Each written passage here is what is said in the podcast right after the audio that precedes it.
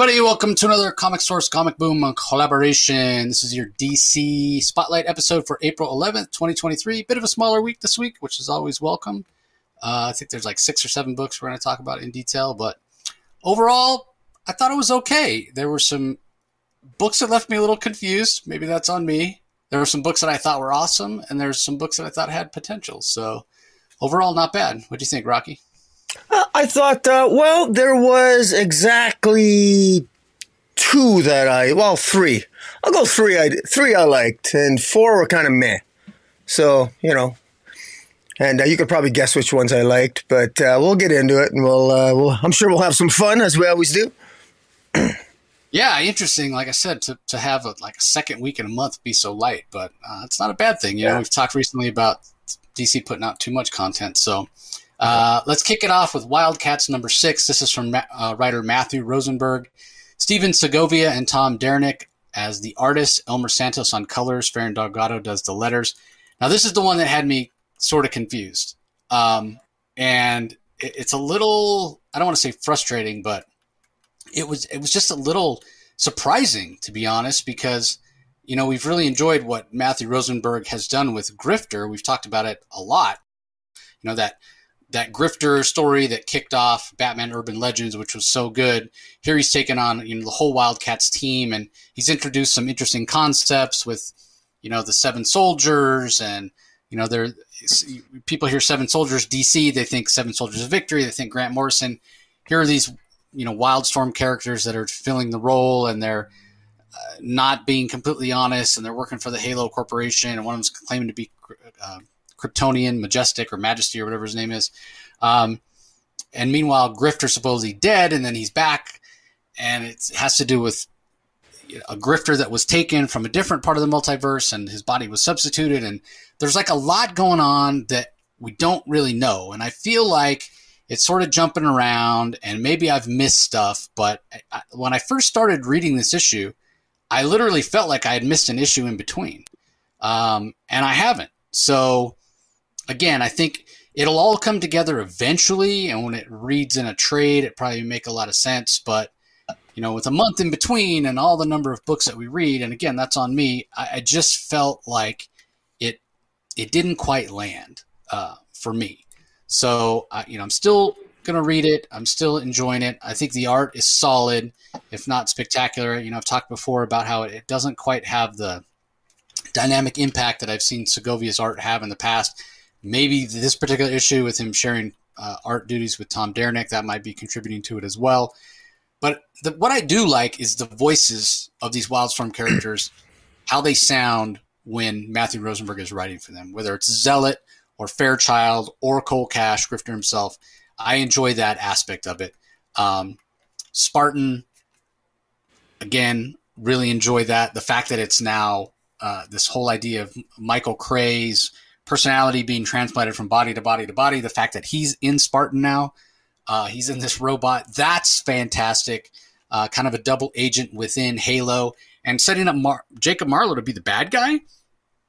That's interesting as well. You know, the whole idea of him as a, a businessman, corrupt, wanting to almost be, you know, a puppet master behind scenes, pulling uh, strings and, and manipulating events.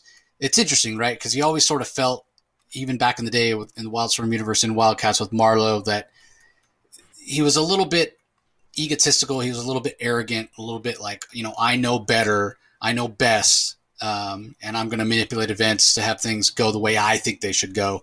Um, so yeah, that's kind of kind of interesting. The other thing that I notice um, is it has a very distinctive font for the uh, for the lettering, which you know I'm sure is purposeful I'm sure if I went back and looked at some of those old Wildstorm books, that it, it might have a very similar font um, from Ferran hmm. Delgado. I mean, Ferran Delgado didn't do the lettering back then, but um, nothing quite looks like the lettering in a in in a Wildcats book. So I never um, really thought of that until you you mentioned it. I guess it is slightly different, but I, I wouldn't have caught mm-hmm. that. So it's a good eye, Augie. That's good. Yeah, I mean, it's definitely yeah, it's definitely interesting, and and the fact that um, last thing I'll mention is Rosenberg, you know, attempting to really incorporate these characters in the DC universe, which has been tried, you know, three or four times at this point. It never has really worked. Um, but he's doing it a little more subtly. You know, like we have Clark Kent show up here. We had Superman last issue. Batman shows up to talk to Clark in this issue. So it's working for me.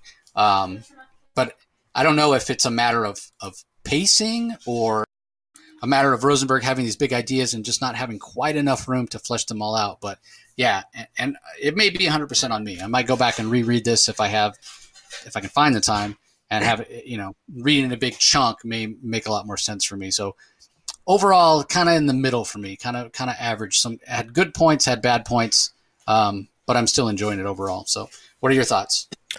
Well, I actually I, I agree with you uh, in terms of my first impression when I read this. I initially thought I maybe we'd missed an issue too, but I know that we don't miss an issue because we review everyone that comes out. So I. Uh, I went back and I did look at my notes from the last issue. I didn't take any notes this issue, and uh, this one does really it, does sort of jump ahead a bit because, and I think the most jarring, the jarring aspect of it is the fact that we, we, we were very much led to believe that Cole Cash was was either dead or that there was a, another body of the another another grifter body from elsewhere in the multiverse has replaced Cole Cash's body, and in this issue we're we jump right into it. Cole Cash just suddenly appears. He literally just appears in a scene out of nowhere. There's no build up to it, no nothing. He's just suddenly there. He shows up. He shows up and appears to Void, and Void is in the middle of one of her kind of crazy pseudo sexual moments. It's it's really kind of a really off, kind of a disturbing scene. Like Void is sort of this, she's half human, half machine, and she's always into some pseudo-sexual, weird, sexual, kink, kinky stuff. and, and, I don't know, uh, Rosenberg seems to enjoy, you know, doing dialogue for that. And and strangely enough, I mean, I kind of agree with you that he does seem to have the language, the dialogue down for these characters. He knows these characters, and it's you really do hit the ground running and it's it's it's it's it's funny and it's kind of funny in that respect but at the same time it uh, it, it, feels a little bit jarring at times. But uh, I will say that this w- what's really building to a head here is the fact that what I read this tw- you know I well I should say I skim read it twice and if I got it on the on the skim read on the skim read the second time and clearly something's wrong with the Halo Corporation. It's now revealed that Void uh, has been uh, suspecting that the Halo Corporation has been corrupt. Maybe Marlowe is the one behind the corruption. Maybe this Ariana is, and she's planning a coup to overcome Marlowe. Uh, and and um, Cole Cash returns. Uh, Spartan, it's revealed, is actually is actually. Uh, Deathblow. Uh, Deathblow's mind is, is now in the body of Spartan. So that's an interesting revelation. And so clearly the the Wildcats here uh, are. It looks like they were initially being used as as pawns, and and as and Deathblow was killed ostensibly because he discovered or she he she she discovered that that something was wrong and that something was wrong or that Halo was corrupt and Deathblow was supposedly killed. But it looks like Void is a few steps ahead of the people that are trying to take control of Halo, which is maybe Ariana, maybe Harlow or Marlowe, we're not sure. Uh, in any event, there's a lot of action that takes place here, and uh, there is clearly, you know, there's the the sides have been taken. So, but the good news here is that this what Matthew Rosenberg has done. Um, is he's created a double-edged sword. If you're longtime fans of Wildcats, you're going to know who the classic Wildcats are, and the classic Wildcat characters are the good guys. But there's more characters in here, and some of them are corrupt and they're the bad guys. But if you're not familiar with the Wildcat characters, I don't think Matthew Rosenberg's done a good enough job of sort of establishing who all these players are. I still would really like that first opening page to say who all the characters are. It would be helpful. Even for me, a longtime Wildcat fan, it can get a little bit, um, you know, still, still a little bit. You know, maybe I'm maybe I'm being uh, maybe I should just be a little bit more uh, forth. I don't know. Be, uh, I should be more uh, investigative and uh, re- refresh myself on, on all the characters. But I would uh, I would like uh, to me I, I always compare this to Batman Incorporated. You know, Wildcats and Batman Incorporated they're so similar in in, in different ways, and it's and they're both of them sort of I think almost suffer from too many characters, but that can that's that's also it can be a blessing and a curse. So every time I bitch about it, there's a cool issue that comes along and makes me kind of glad that we got all these characters. But in any event, I didn't mind this, and I'm really curious to see where this is going to go, how the Wildcats are going to overcome this this this uh, what's happening with uh, the the Halo Corporation. Plus, Batman shows up and tells Clark Kent to back off. You know, because Clark Kent knows that something's wrong because of what Majestic's claiming to be Kryptonian. Majestic's not really. He's acting like a child. Something's wrong there. And Batman tells Superman to Clark, Clark Kent, please back off. Clark Kent tried to investigate and ask a bunch of questions of Marlowe. So it's it's nice that we're getting some incorporation of Wildcats into the larger DC universe here, and so I like that Rosenberg is doing that. He's up for the challenge of that, and I got to give Rosenberg credit. The types of criticisms that I think both you and I are giving Rosenberg in terms of all these characters is that he's going big. He's not a, he's not insulting us. He's not he's not spoon feeding us. He's expecting us to to play along and, and keep up. And, you know, and I, I part of me respects that part of me kind of says, I wish you'd slow down a bit, but I can also respect it too. So uh, overall, I am entertained and I am looking forward to where this is headed. Yeah, I agree. And uh, like I said, the fact that Rosenberg is incorporating the main DCU in slowly, I think maybe maybe it can finally. um, I don't know. It, it hasn't worked in the past, but which is so interesting, right? Because we've seen DC incorporate other characters, characters from Fawcett, characters from Quality, um, and, and it's worked. Like nobody thinks of Blue Beetle as not part of the, you know, overall DC universe. Nobody th- thinks of Shazam or Captain Marvel as not a part. But I think people think of these Wildstorm characters as you know not fully integrated. So not sure why it's it, it hasn't worked. But uh, anyway, moving on. Uh, you mentioned Batman Incorporated. That's what's up next. Uh, issue number seven. This little piggy part two which so interesting to get just a two part story, uh, which actually ends up being really satisfying. It's from writer Ed Brisson. Michele Bandini is the artist. Rex Lokus on colors. Clayton Cowles does the letters. Um, the art was so interesting. Like when we get, get the initial splash page, it looked a little textured, a little different, not quite as bright or as dynamic as the art that we had in the last issue. But then as the story went along, I, I, I sort of saw it start to morph and look more like it did last issue. It, it, more than anything, I think maybe it's just the colors. I did not go back and look and see whether it was a different color artist this time or if it was Rex Lokus last time as well. I really enjoyed the line work of Michele Bandini last issue, um, and I, I, I, do here as well, but not as much as last issue. It, it just it's not quite as sharp. Um, so again, I'm not 100% sure if that was on her or if that's on the color artist. Uh, you know, just a different dynamic. Uh, the art is still very very strong. Um, her storytelling is awesome. I love how she sometimes gives us a scene, um, but breaks it into two panels, like you know one image that's broken into two panels. It's kind of interesting, and the way the letters uh, are laid out in that really is a fantastic uh, storytelling device. So overall, I really enjoyed this, and yeah, it's not an exaggeration to say this is my my favorite Professor Pyg story that I've ever seen. Um, uh, that I've ever read. I'm not a big fan of Professor Pyg, but we got just enough of him here so that he seems crazy like he, he is, but uh, not. Oh, we, it wasn't overdone. Like so many times, I get Professor Pyg stories where I, I, can't believe that anybody would follow the guy, anybody would listen to the guy. Uh, you know, here is his henchmen are Dollotrons. You know, they're they're automatons, so easy to understand why they would follow him.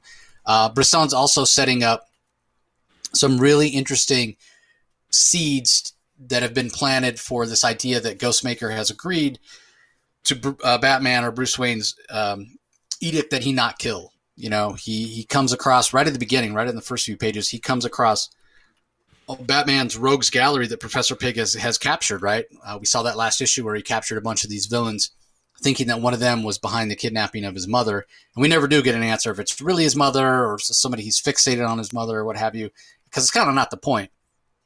But as I said, Ghostmaker comes across these um, Batman villains. They're all chained up, and again, it's it's. I, I kind of set it aside. I don't think about it too much, but Professor Pyg again, he doesn't really have any superpowers. Yet he was able to capture all of these, like even the Riddler, right? The Riddler, who we're told is you know basically the the most um, genius bat level Batman villain. Um, but even you know, Killer Croc, uh, Clayface, like these are not easy guys to capture. He's got them all captured, and Ghostmaker is so tempted to to take them out, you know, to give them um, the permanent solution, as it were, because he's thinking about all the harm, all the lives, all the murders that these villains may commit in the future. Um, and ultimately, he decides to keep his word that he gave to Batman. But you can tell in the back of his mind, he's thinking, man, the next time I hear one of these guys kill somebody, uh, you know, the glove. He tells Nightwing as much. You know, he he calls Nightwing. Nightwing shows up with some of the Titans, uh, to, or some of the other Bat family rather, to uh, to go and take all these guys to um, to Blackgate prison, and Ghostmaker basically says, "Yeah, I'm I'm following through with what I said I was going to do. Know that I had them. I could have ended them all, um, but I chose not to because I'm in Batman City. So I'm going to let you take them. But if any of them escape, if any of them kill again, it's going to be on your head. You know, so does that mean that Ghostmaker is going to go after Nightwing? Is he going to go after the guys that the villains that kill again? Is it both? Uh, who knows? But again, there's some foreshadowing there of, of some drama and tension to come. Um, last thing I'll mention before I get Rocky's thoughts is there is a, a moment where in his uh, civilian disguise, clown or, or guys rather, um, Clown Hunter goes to get some pizza and he gets it from Marvin George's Pizza, and you can see uh, an image of George Perez there, the one manning the the pizza. I guess it's sort of like a little a little stand. Uh, it's not not a food truck necessarily, but I thought that was kind of cool, a nice little yeah. homage to uh, to George Perez. So, uh, anyway, what were your thoughts on the issue?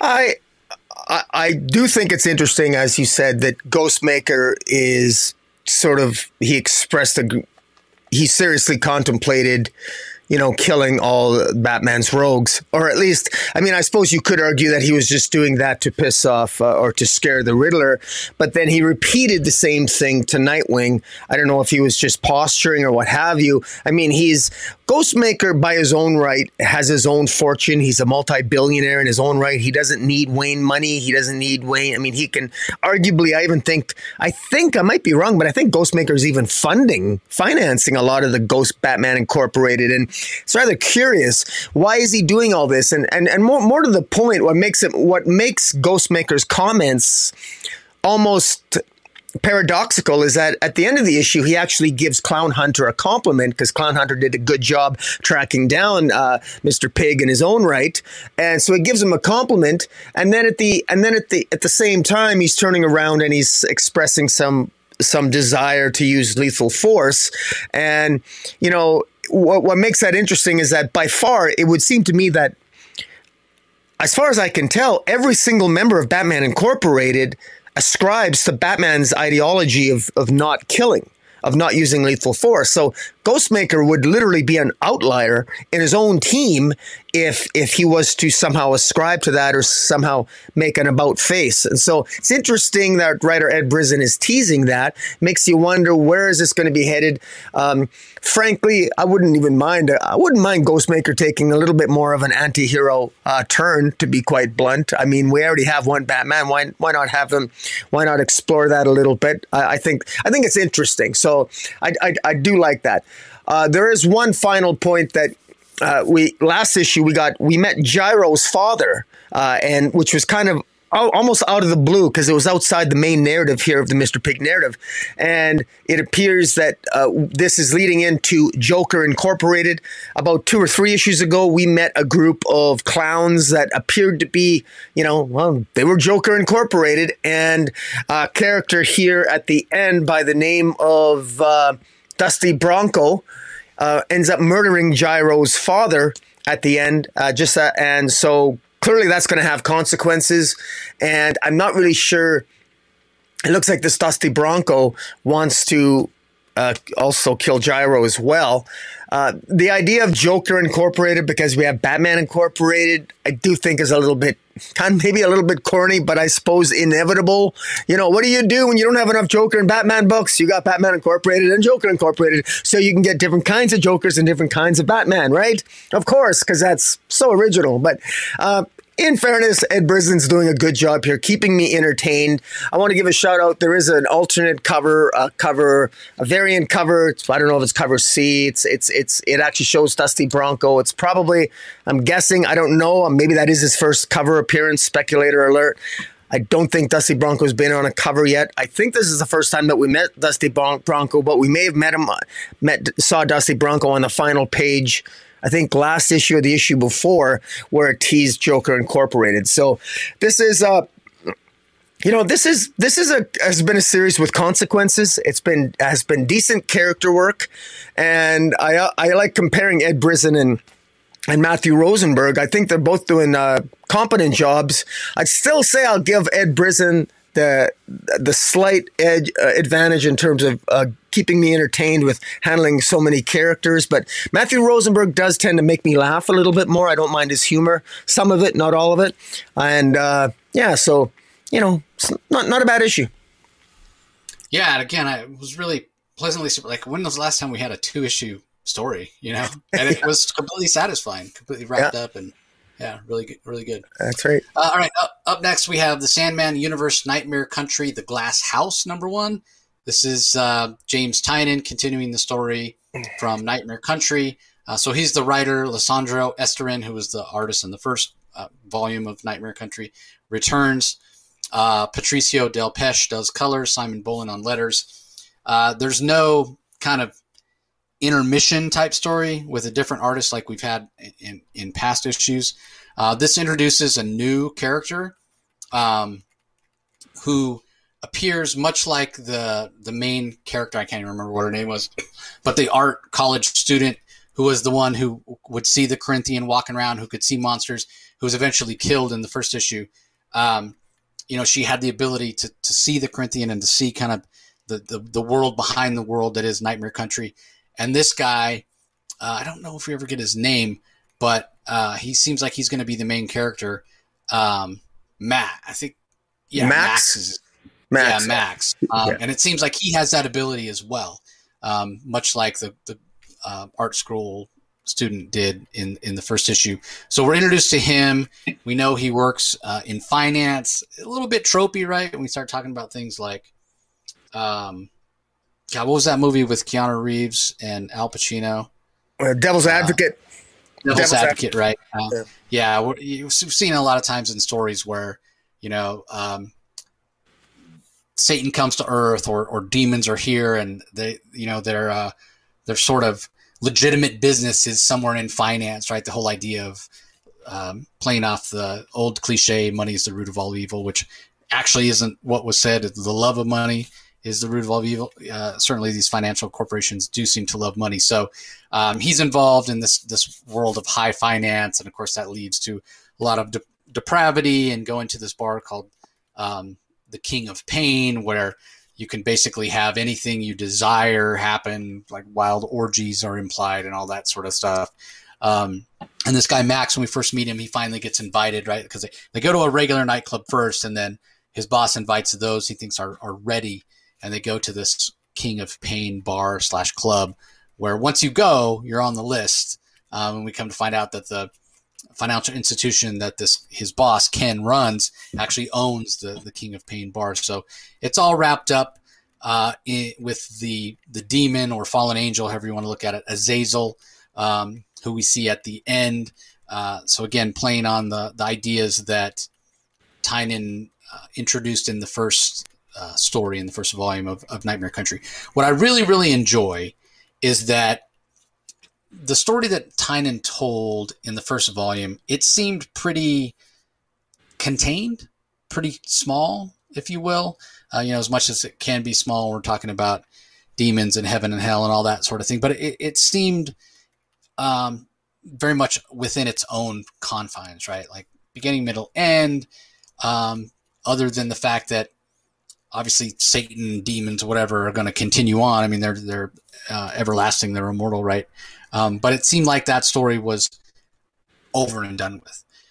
And now what we're seeing is, you know, when you add in the Corinthian, when you add in these these demons, and start talking about the, the sort of the wider world of Nightmare Country, it's much bigger and more complex than I originally had thought. Um, I'm not the biggest Sandman universe fan. Um, I I read all of them when it was relaunched. I God, it's been four or five years now. I mean, it was before the the pandemic, maybe 2018 or so. Um, so maybe yeah, five or six years. It's been that long, uh, and I was on everything. Like I was reading it all for about the first two or three issues, and I was like, you know what, this is just not for me. It didn't hold my interest. This holds my interest. This is interesting to me, um, and even the uh, Lisandro Estherren art because it's sort of color, um, or it's it's probably digitally painted, but it looks very watercolor. It's not uh, you know really sharp, clean art. The backgrounds at times are very light, so it's not usually the type of art that um, I would enjoy but it suits the narrative and the tone of the story so well. Uh, that's you know one of those situations where I really can't picture anybody else drawing the story. It just wouldn't look quite quite right. So uh, really impressed with what Tynion is doing. He's really showing uh, a flair for horror, which uh, you know I enjoyed his superhero work. So um, I, I do miss him doing traditional superhero stuff, but I have to admit that this feels like where he is at his best. You know, things like uh, Department of Truth. Obviously, um, something is killing the children. Um, this Nightmare Country, other things that he's done on his Substack and what have you, um, seems to, to, be where his true passion lies. And when, when, as we've said so many times, when creators are having fun and really leaning into what they do best, um, you know, the quality comes through in the work. You can tell they're having fun. You get their best work. Uh, you can look at, you know, Scott Snyder's work that he's doing right now. Um, you know, Clear and Nocterra and um, even We Have Demons. God, that stuff's so much better than any of his superhero stuff, and certainly his most recent things like uh, you know death metal and and all that stuff that just really didn't land for me. The work he's doing now is so much better. Um, so I really en- enjoyed this, like surprisingly so like I said, oh, Night- Nightmare Country is coming back. I didn't know we were getting a second volume of that. Yeah, first one was okay. Let me dive in. Man, I enjoyed this way more than I thought I, I would. Like I finished reading it and I was like, wow, that was really, really good. So Tynion is uh, is firing on all cylinders with this series. So uh, what did you think? Well, I thought it was I thought it was a little bit uh, tropey, and you actually nailed it right on the head. I you said Devil's Advocate. This is pretty much yeah. Plot for plot. It's the Devil's Advocate. It's just a a kid named Max joins a high finance firm. He's very popular. Uh, he's very good, and he he's waiting for the, the big invite to the party. And the, everyone knows that if you get invited to the party, you've made you've made the big leagues. And of course, the head of the big party is this this strange, very eccentric sort of boss who talks about the end of times, the biblical times, the end of times, very eccentric. Sends him this big club, this King of Pain club, and and then a woman shows up that he he he dreams of you know he wants to talk to this girl again he's he's surprisingly insecure for somebody who's apparently done very well in finance and he's surprisingly insecure and, and of course typical low self-esteem kind of loser for suddenly so he's a king of he's really good at dealing with finance but then he just wants to talk you know? I mean not like most guys where you get a free hooker i mean you're going to take her but no this guy just wants to talk to her. Okay whatever. So he's just going to talk to her and and literally that's it, it's I mean, the, the comment by another one of the demons, this Lord Azrael, is talking to one of his like demon demon minions at the end, and she's basically saying all he wants is to talk. That's a pretty low price for a soul, because apparently Max doesn't know that he's actually trading his soul here for where he's at. So it's kind of interesting. It's kind of sad and it's kind of pathetic in a way, but at the same time, everything I just said, I probably made it sound like I'm criticizing it uh, but I, I'm actually kind of curious to see why is the devil supposedly the devil? Why is he so concerned about this this kid? I mean, what? Why? Why? I, this is sort of a. I guess they're trying to you know, bargain for some souls. What's the point here? How does this involve the Corinthian? Because we know that uh, what the the female character whose name I also forget from the first series, she's now linked to the Corinthian. She's sort of the ho- human host of the Corinthian. He can't do anything without her consent and approval. And so the Corinthian, in order to keep tabs on what the Corinthian is doing, she he's kind of they're kind of linked. And so it's going to be interesting to see how this all comes to play. And there's probably larger stakes here that this King of Pain nightclub is probably a front for something far more uh, evil and nefarious and clearly biblical in nature. So we'll have to wait and see. Yeah, we should uh, point. I should point out. I just realized, even though I haven't seen the movie in years. Devil's Advocate is a law firm, not a finance. Still, the, the point stands. That's right. yeah, yeah, it is a little it is a little derivative.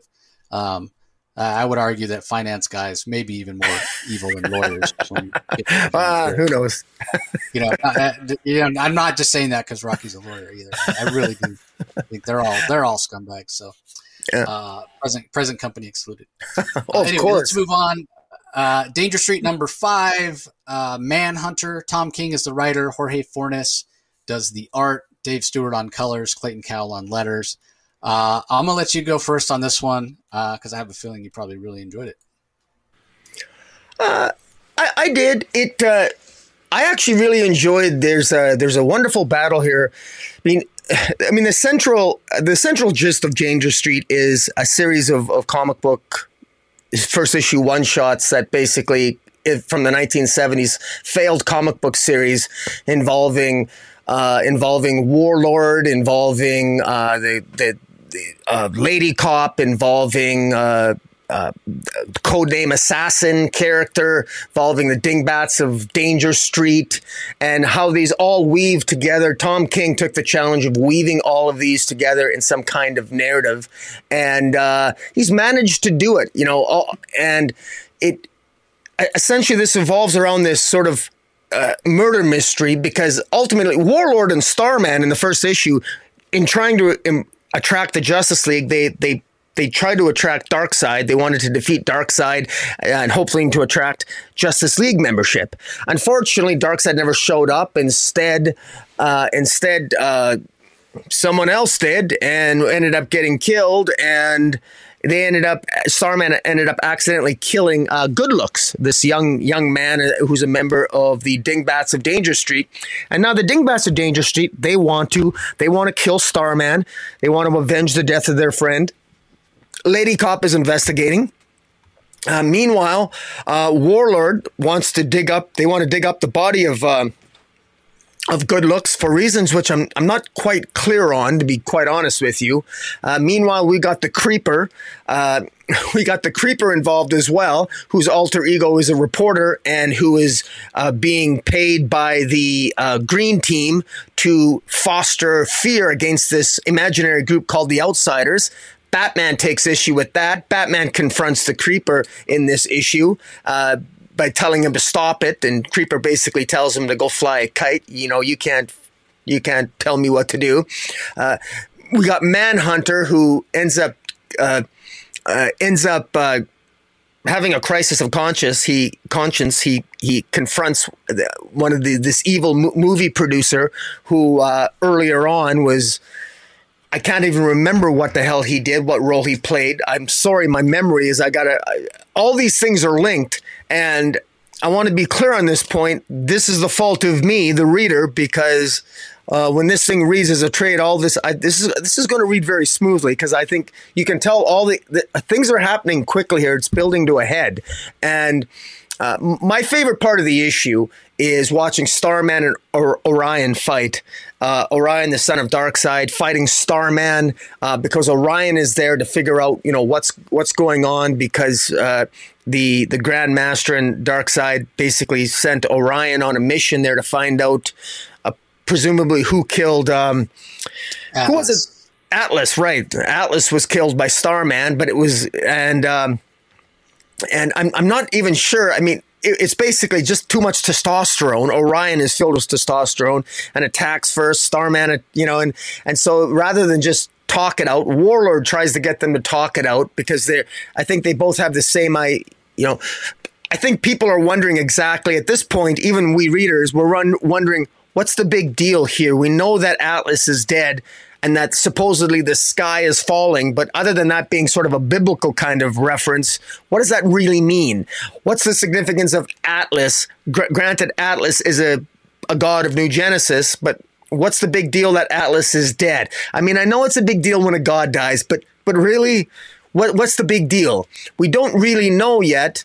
Meanwhile, we got we got we got these assassins against. We got the green team slowly being eliminated by the Manhunter, and codename assassin trying his best to protect the members of the green team but it looks like one of the members of the green team this houston character wants to buy codename assassin to basically uh, use his brothers Abdul and Cecil as bait to basically have them be killed, you know, protect him over his brothers and he'll pay him extra money. And so there's some betrayals going on even amongst the green team. And meanwhile, we got uh, we got an just an incredible sequence that I just love. Warlord is driving in the desert. Uh, Warlord and Starman go to, Warlord and Starman go to the desert to dig up the body to dig up the body of uh, I think I think it must be Atlas. They're digging up the body of Atlas. No, they're digging up Good Looks because they want to try to bring him. They're trying to they want to bring him back to life to kind of make up for the mistake they made. Okay, uh, I okay, all right. So they're digging up the body, and, and Warlord has throws the coffin in the back of the car. He's driving back, and uh, damn if he doesn't get uh, if he doesn't get uh, he he almost gets hit by the, the by the uh, the the dingbats driving on a on a quad out to the desert to to to go to to uh, try to kill Starman. And meanwhile, he's Warlords almost hits them, and he screams at him and says, "Watch where you're going!" And he ends up ramming, slamming into Lady Cop, and then the coffin flies off Warlord's car. crashes open. Meanwhile, Starman and Orion battle each other to a stalemate. Starman defeats Orion, but then faints afterwards. So this is an action packed issue, and a lot happens, and there's there's a lot of moving parts here, but it doesn't feel uh, again, I want to emphasize I, I'm I'm I'm not I'm not connecting all the dots in my head, but I really had a, a, very enjoyable time reading this, and I only read it once. I'll definitely be reading it again. Uh, this is this is a really good, fun comic. This is good. This is this is probably my favorite issue so far, and I enjoyed le- I enjoyed the issues leading up to this. I got to tell you, this does not feel like a Tom King kind of story. Uh, this this actually feels like it's uh, this feels like a lot of fun, like it's going from somewhere. And I think I've said this before. This feels like I'm watching like what is it, Snatch, or that British movie, or those British movies, or a Qu- Tarantino movie where there a billion things are happening and everything's colliding and everything's going to come in and happen all at once. Uh, it's just it just uh, it's a really it's a it's a really good time. Yeah, so uh, I don't know if it was a crisis of conscience for uh, for the Manhunter so much as uh, codename Assassin was somehow using his powers eh, like in a at a very long distance, and it ends up causing him a, a lot of trouble. Actually, he ends up fainting as he's backing up or bodyguarding one of the other members of the Green Team. Because you see when Manhunter goes to pull the trigger, like there's this blue energy around his uh, his finger. It keeps him from pulling the trigger.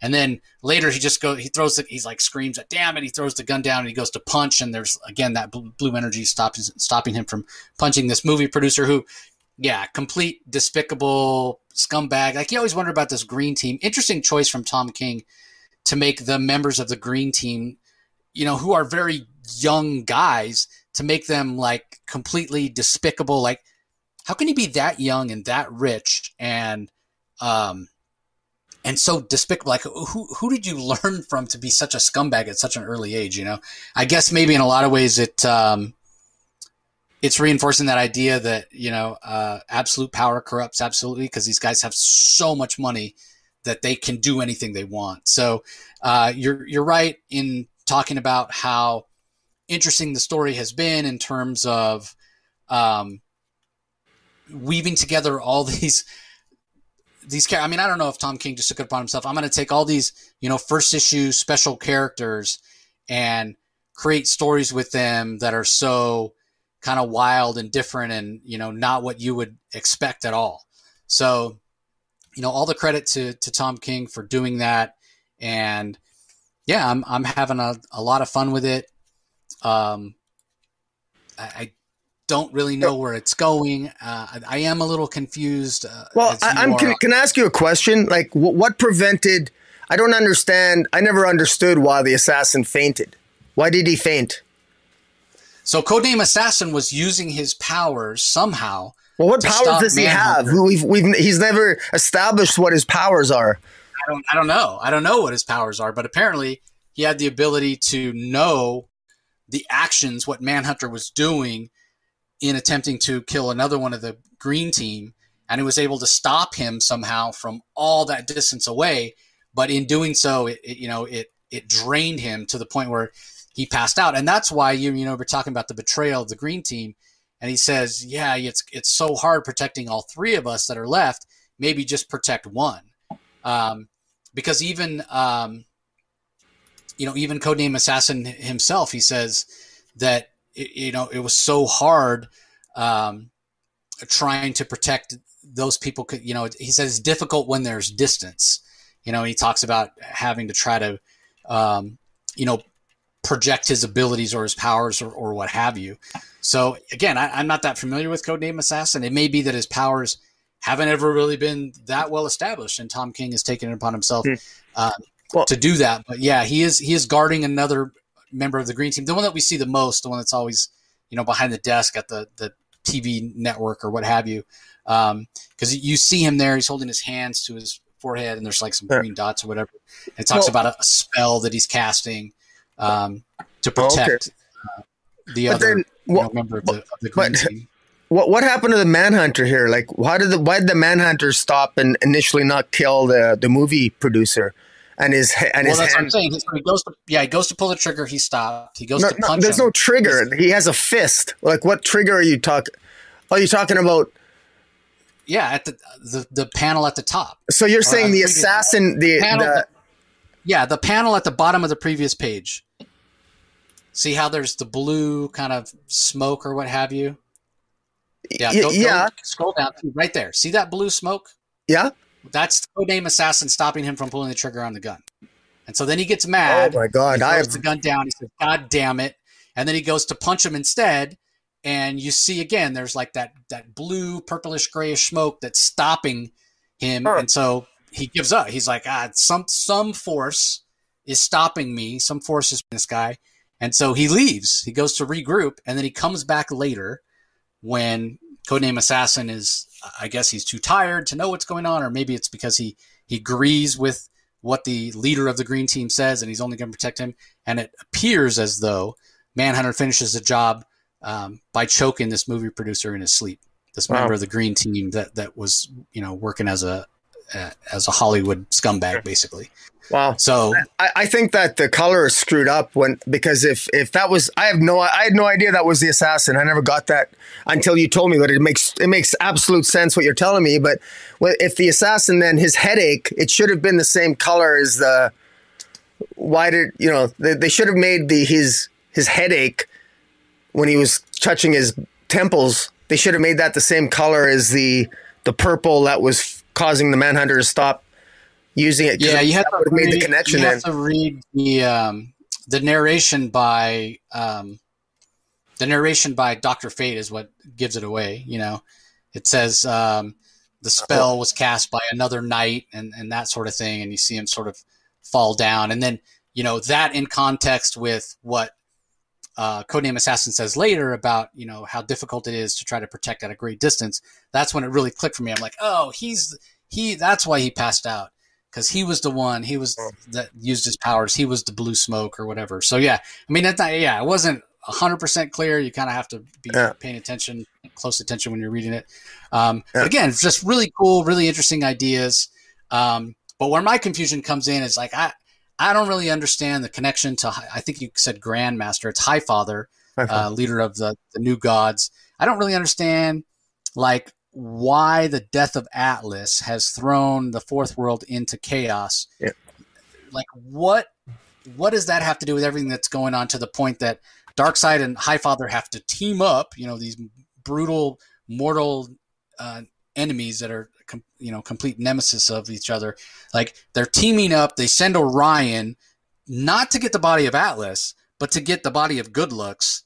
Like what why like first of all what did atlas's death do? And I, maybe it earlier and i just i'm forgetting. What why has atlas's death caused you know this catastrophe that's looming for the fourth world?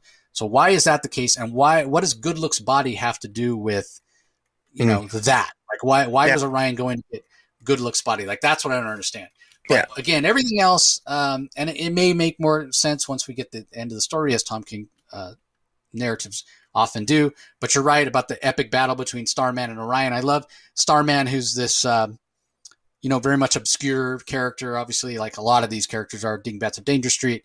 Um, Warlord less so, but Lady Cop and um, and certainly this version of Starman, he goes toe to toe with Orion.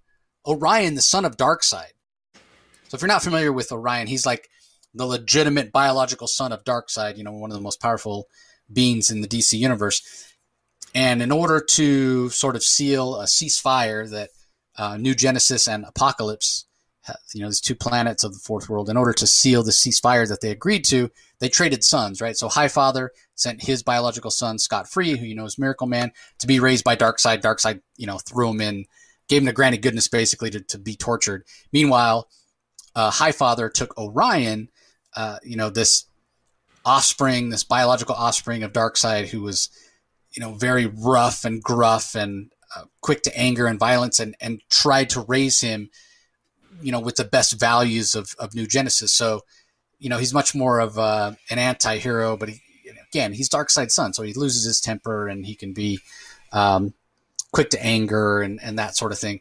Um, but he's very powerful, extremely powerful. So the fact that this obscure version of Starman, know, when people say Starman, everybody thinks of the James Robinson run for the most part.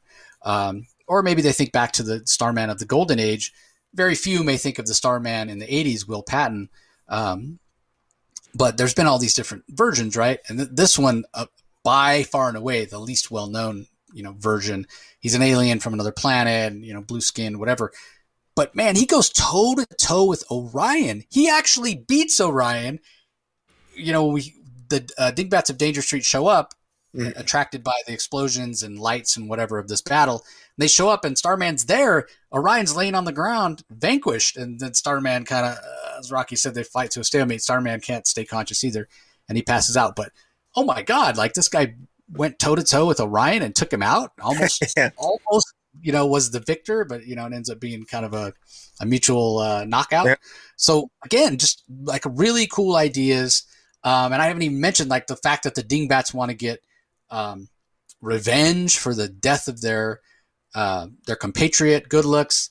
Uh, that's and they might get it well. too. They might get it too because the one dingbat there's uh, with Starman passed out, he can shoot, he can yeah. put a bullet in Starman's head and, and and get revenge right then and there. So yeah, yeah, non it is yeah the cliff, cliffhanger ending, non fat with the gun uh, about to walk up and put a, a, cap in Starman's ass, I guess I'd say. but again, the idea, like here, here, it's the dingbats of Danger Street, right? Again, obscure characters have shown up here and there, um, mostly in that first issue special, but kind of a um, at the time when they were created, I, I feel like it was sort of an update of the Newsboy Legion. I mean, these are not characters that would be that would ascribe these sorts of uh, emotions. You know, this idea of, of, revenge and wanting to kill. So a little meta uh, and talking about I don't know if it's if Tom King is purposely talking about gun violence or um, just kind of the the angst of youth um, taken to the nth degree that we have in, in, you know in our current culture, unfortunately. So uh, there's a lot to unpack here. Again, excellent work from Tom King. Gorgeous art by Jorge Fornes that really grounds it all, and the flowery uh, narration, this sort of fantasy tale, this Arthurian legend narration from Doctor Fate's helmet.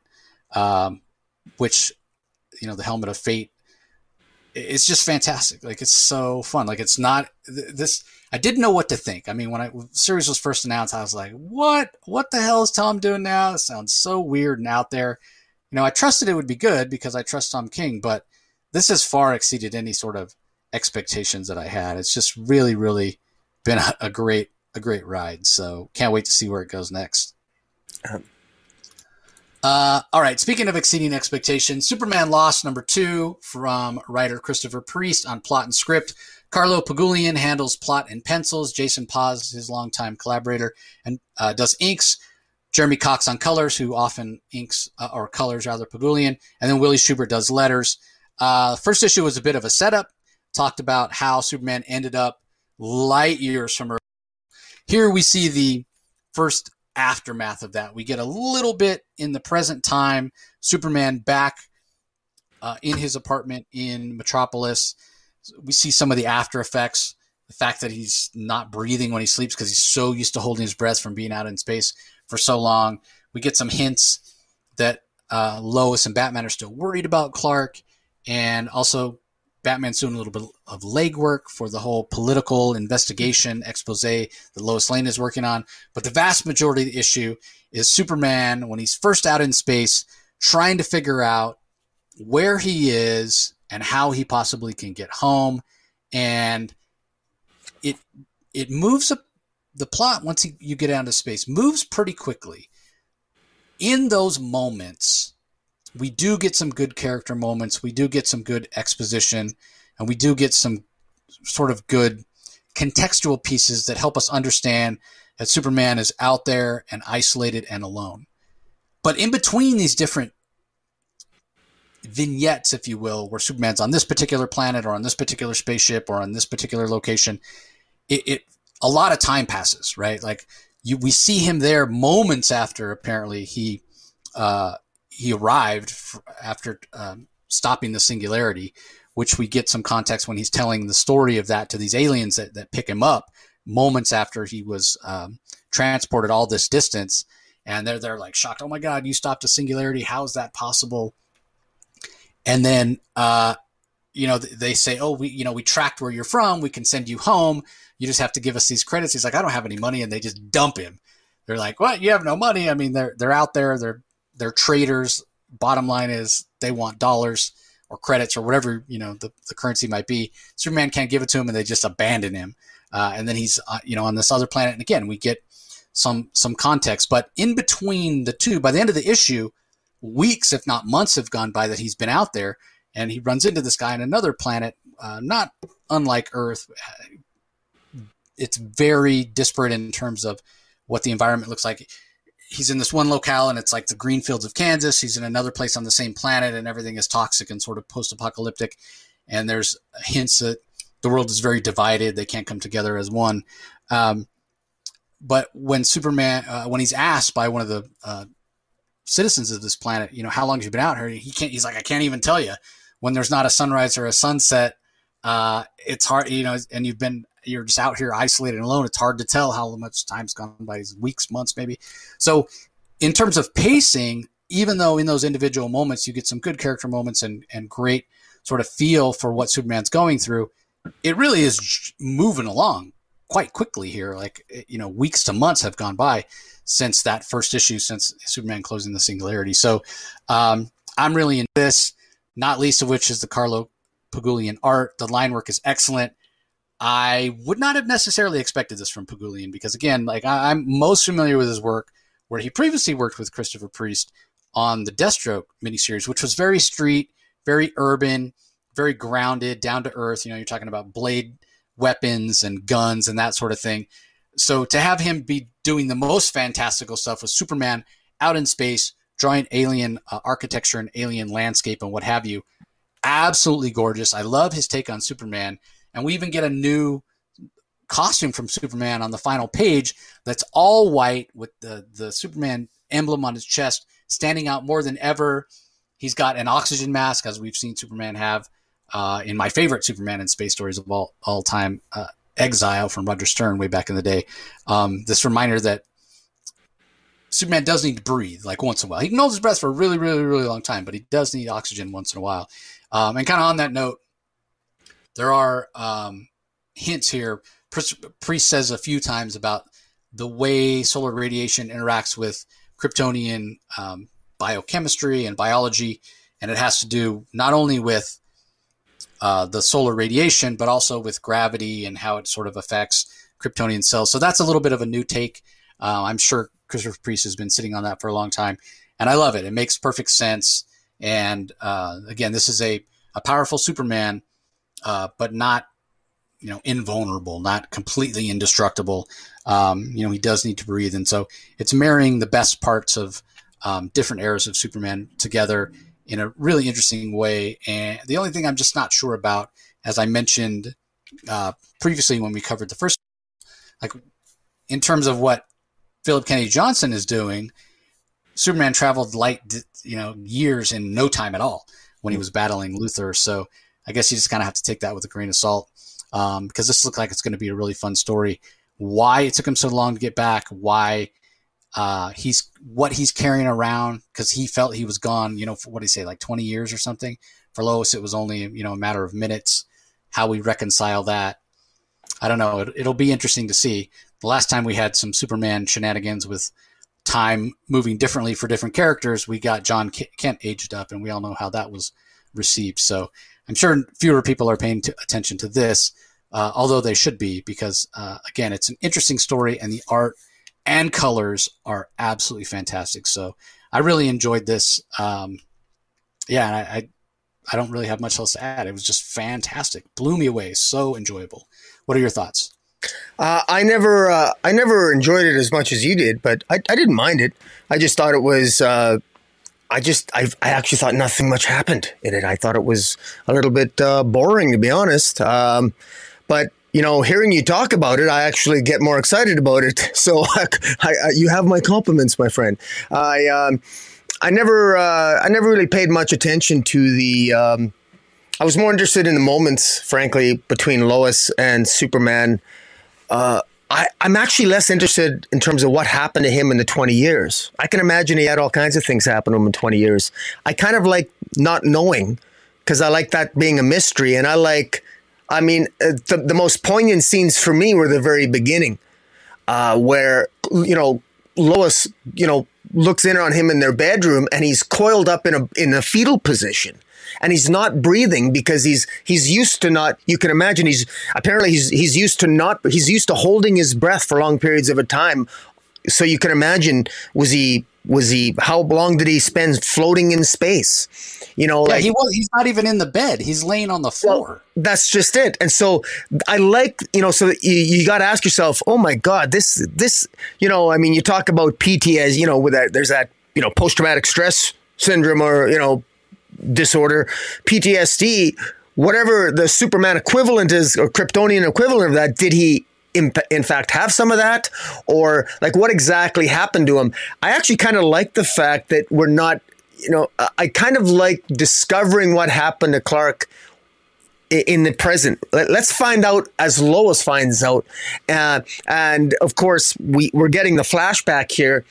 The flashbacks, you know, uh, the flashback was kind of humorous. I mean, he comes across this, these aliens actually help him out. They screw up. They, they misread his physiology. They feed him carbon carbon dioxide instead of oxygen, and so he, he kind of pukes and throws up first.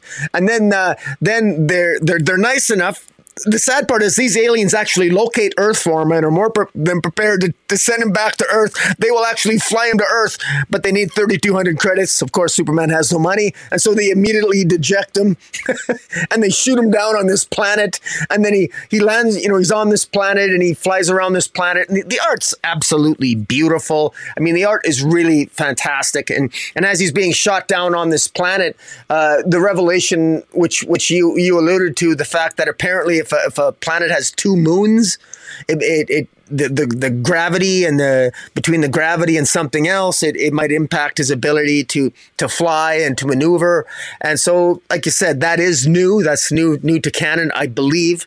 And um, again, it, it did it did feel like he's had a lot happen to him in this issue, and. Um, it, it, makes you wonder, you know, at, at the end here, you know, Christopher Priest is usually he's one for he is he can be really he can really decompress a story. I think he's doing that in black adam just because you have 12 issues just because they assign you 12 issues doesn't mean you have to tell them you need 12 issues to tell the story when it doesn't really merit it. But that's another that's another comic.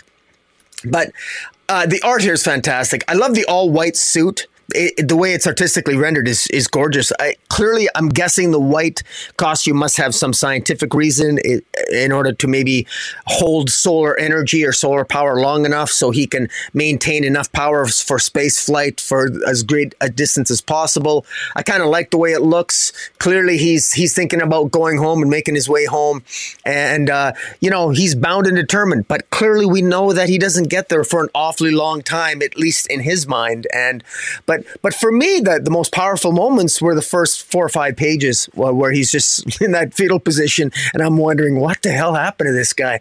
But uh, you know, I, I, thought it was kind of a meh issue when I read it. But uh, you know, now upon pondering it and hearing your thoughts, I think it's a better issue than I gave it credit for.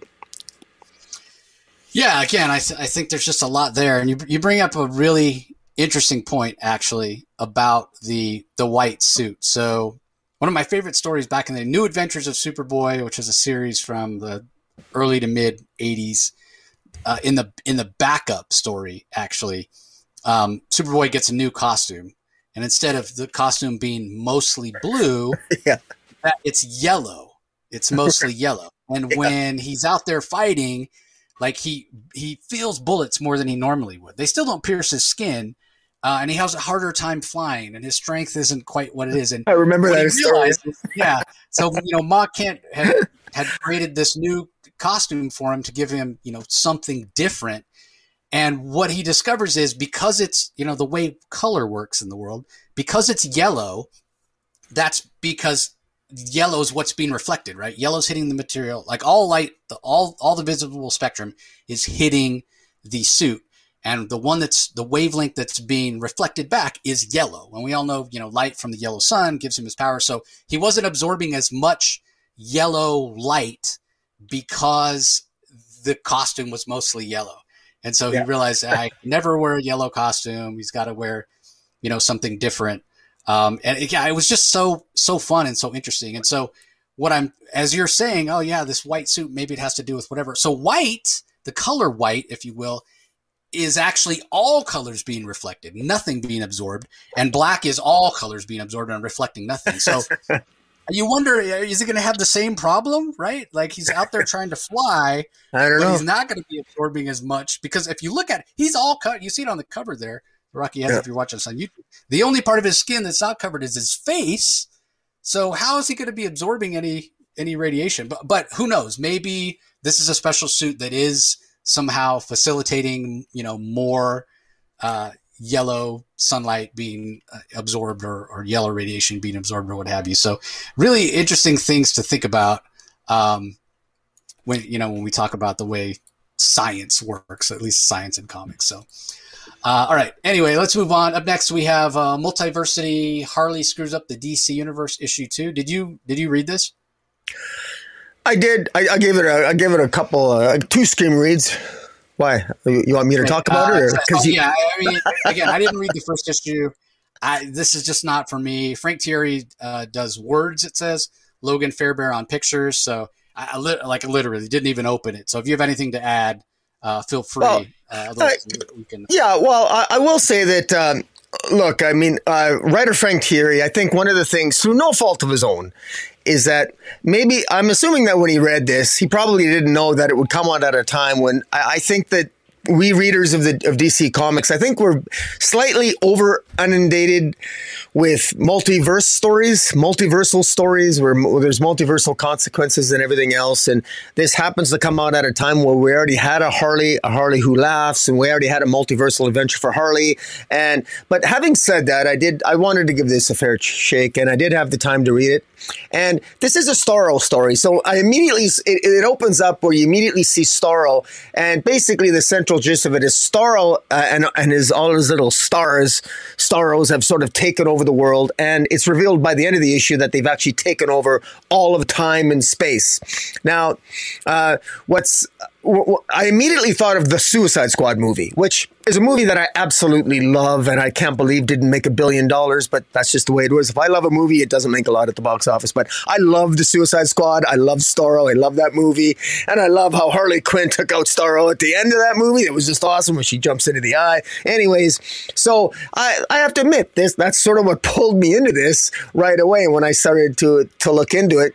And uh, she she meets another version of herself, another Harley from another another multiverse, another Earth that was that whose formative origin was didn't have to do with the Joker, but this other Harley's formative origin was because of Starro. She was taken over by Starro, and she uh, because she she ate something that the Starro stuck to her face didn't like, and so that weakened it. And she ripped it off, and she became the Harley Quinn of her universe. And now she's basically trying over coming over to ours to help save ours uh, with the help of uh, our Harley basically in a nutshell. And uh, Red Tool, her uh, Harley's sidekick, Red Tool, is uh, he's kind of like the main. He's he's taken over by Star, and he's the main bad guy. And you know, the you know it is it is fun. It is. Um, I'm not. I'm not a big fan of Frank Tieri's. Uh, I don't. The humor didn't land for me. The jokes didn't land for me.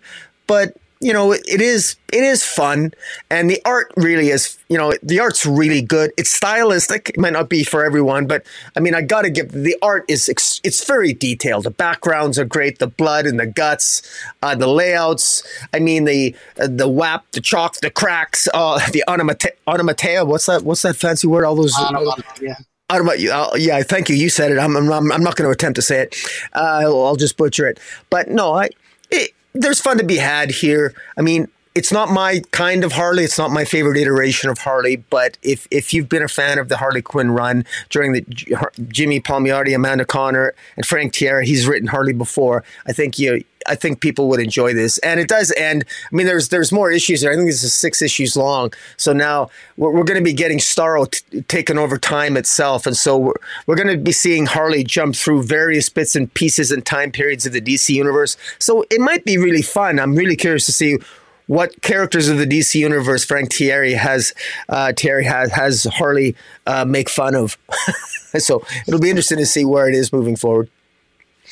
Yeah, fair enough. Uh, all right, let's move on to the uh, last book we're going to talk about in detail. Excuse me. Uh, so we have Lazarus Planet: Revenge of the Gods, Part Three. This is from writer G. Willow Wilson, pencils by Emanuela Lupacchino and Cian Tormey, inks by Lupacchino and Raul Fernandez, colors by Jordi Bellaire, letters by Pat Brosseau. And then there is a, a backup story that focuses on Nubia and um, the Amazons that are still on Themyscira called Divine Intervention. That's written by Becky Cloonan and Michael W. Conrad, Alitha Martinez on pencils, Mark Morales and John Livesay on inks. Alex Guermas does colors, and Becca Carey on letters.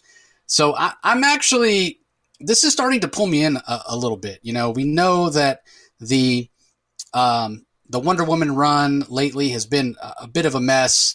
Um, but it, it, feels like we're finally getting some momentum. It feels like we're moving towards something, um, and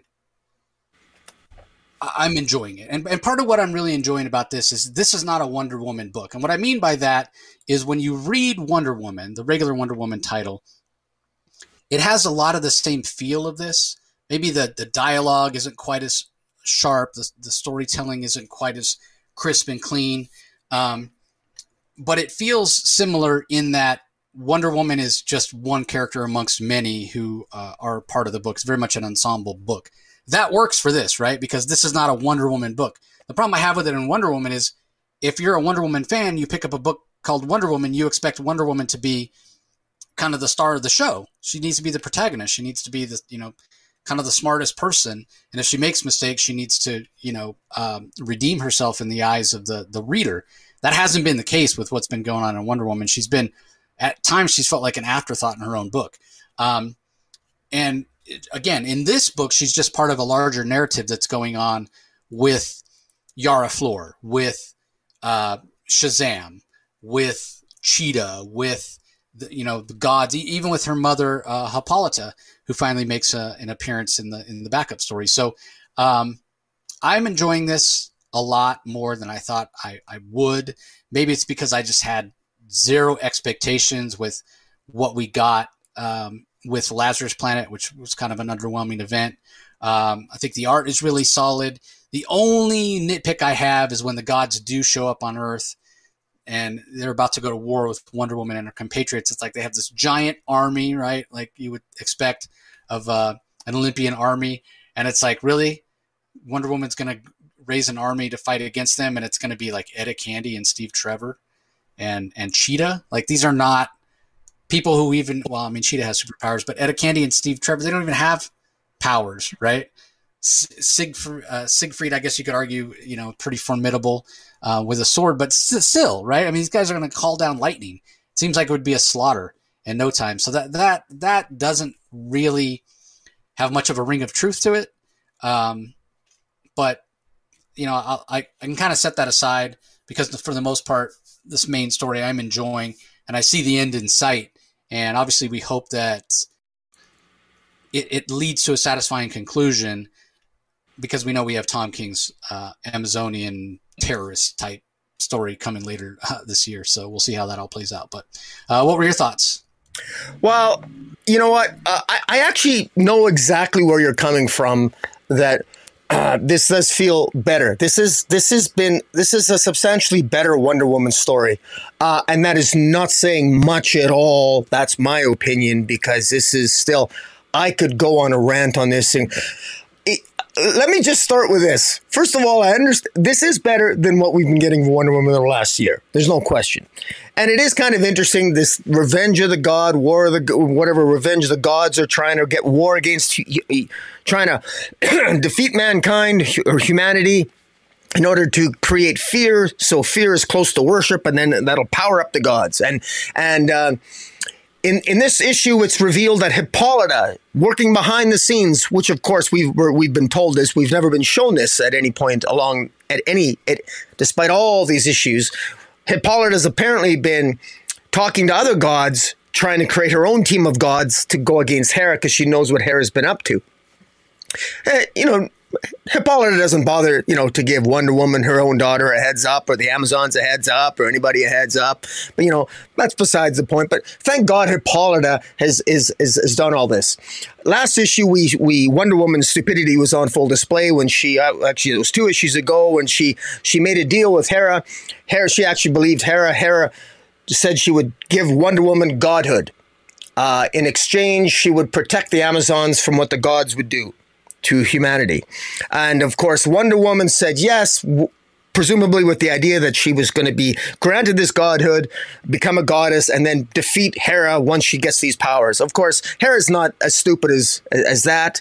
And uh, much to Wonder Woman's chagrin, uh, Hera never granted her godhood, but in fact tied her to the cliffs of Promethea, where she was uh, ultimately rescued by a man who she was completely ungrateful for being rescued by this man. And in, and in this issue, this man is revealed to be Ares himself. Ares himself.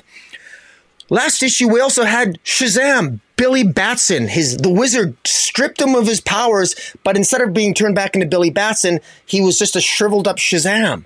And in this issue, Hippolyta apparently now has the power to grant powers. She could she all she had to do is touch Billy Batson's or all she had to do is touch she touched Shazam's forehead. And lo and behold, upon touching Shazam's forehead, he turned, uh, he got his powers back. And even though uh, doesn't make any sense, actually. She, she, she, says, Though I am not one of your patrons, I bless you. You must defend your world, though it will take all your stre- the strength you have left. So apparently, just Hippolyta's blessing will allow Billy, you know, Shazam to access all his powers, despite the fact that the wizard took them away. That really doesn't make a lot of sense. Uh, now we could say maybe it's cool, but it, it doesn't. Again, how can Hippolyta just undo what the wizard did? That doesn't make much sense. But you know, one of the the irony here, one of my biggest beefs about all this, uh, is that we got all these tough warriors. You know, there's only one person in this entire story so far, other than a couple of children and a couple of panels in the first for you issues. That there's only one person that's been crying like a suck, crying like a little baby, and that's Wonder Woman herself. She's crying. She cries in this issue. Wonder Woman cries. She cries. What have I done? She's sobbing. Is this what a hero does? Is I mean, is this what a hero does? I mean, this bothers me. Cheetah comes up to her. She she needs to be consoled by a psychopath, Cheetah, and then you know, Cheetah even tells her, "I told you, you you shouldn't have tried negotiating with the gods." And then she says, "How do we fight them, Barbara? How do we fight all the gods at once?" And she's sobbing. Talk about a stupid question. I bet you if you poll just the idiots of the DC universe, every citizen with an IQ above let's say below 80, I'm sure any one of them could tell you how you're going to defeat the Greek gods. How about calling the Teen Titans or the Justice League? I mean, is, she, is this really a question that Wonder Woman should be asking? I, I can't believe that she's this pathetic. She's, you know, I mean, she's a guest star almost in her own book, which I suppose is fine because, I mean, when you when you treat her this badly and she's not doing much in your own in her own comic, why on earth would you want an elevator? And then, of course, thank God Ares shows up. He's the man of mystery. He's the guy dressed in black. Finally, that guy shows up.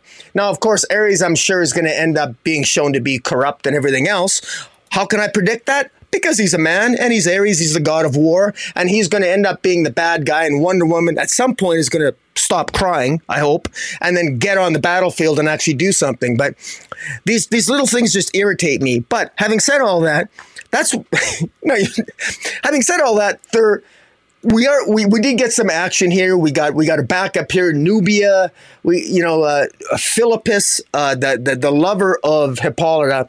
Uh, desperately goes to the to the altar of Hippolyta and and asks for help and, and and that's where Hippolyta comes down and says I will help you and she kisses her former lover and um, and of course, that's how Hippolyta comes back on the scene and she's going to empower the Amazons. And then all the goddesses, who, of course, have been nowhere to be found. Suddenly, all the former god patron goddesses of the Amazons, who've been completely absent from the beginning, completely allowed Hera to do whatever she wanted, allow Hera to wreak all this havoc on mankind. I mean, just the, uh, I, I say again, the, the, the, the logic and the reasoning and the, the indifference and now to, to allow this destruction and then to allow destruction to happen that you could have stopped. And then as these amazon goddesses patron goddesses have done only at the 11th hour come back once all this destruction on humanity has been wrought.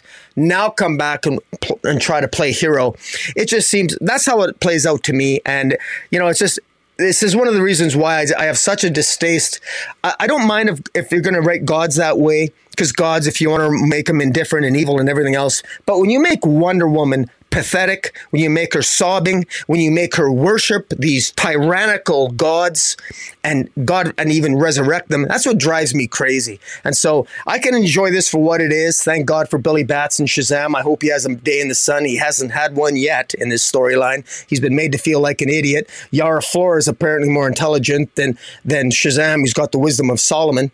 And uh, but in any event, um, I had to get that out. I'm sorry, but Am I enjoying this? Yes, this is a better Wonder Woman story that's been told in, in probably many a year. But uh, again, it could still be better, my friend. oh, you're on mute.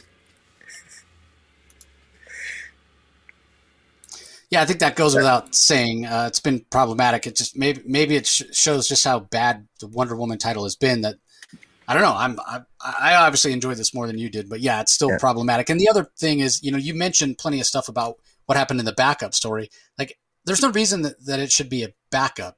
You know what I mean? Like, it's so intertwined with what's going on in the, the main story. So I'm not not really clear why it's different. Like, why does it need to be its own separate thing? Just give us those pages, you know, interspersed amongst the, the regular story. So, anyway, um, well, that does it for the books that we're going to talk about in detail.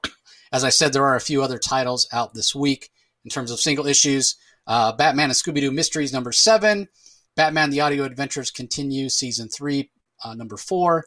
And as far as collections go, we've got Detective Comics Volume Four, Riddle Me This, which is was that really weird story that we got after the Mariko uh, Tamaki run um, with Riddler and he was podcasting and, and all that sort of thing. Uh, it collects Detective Comics 1059 through 1061.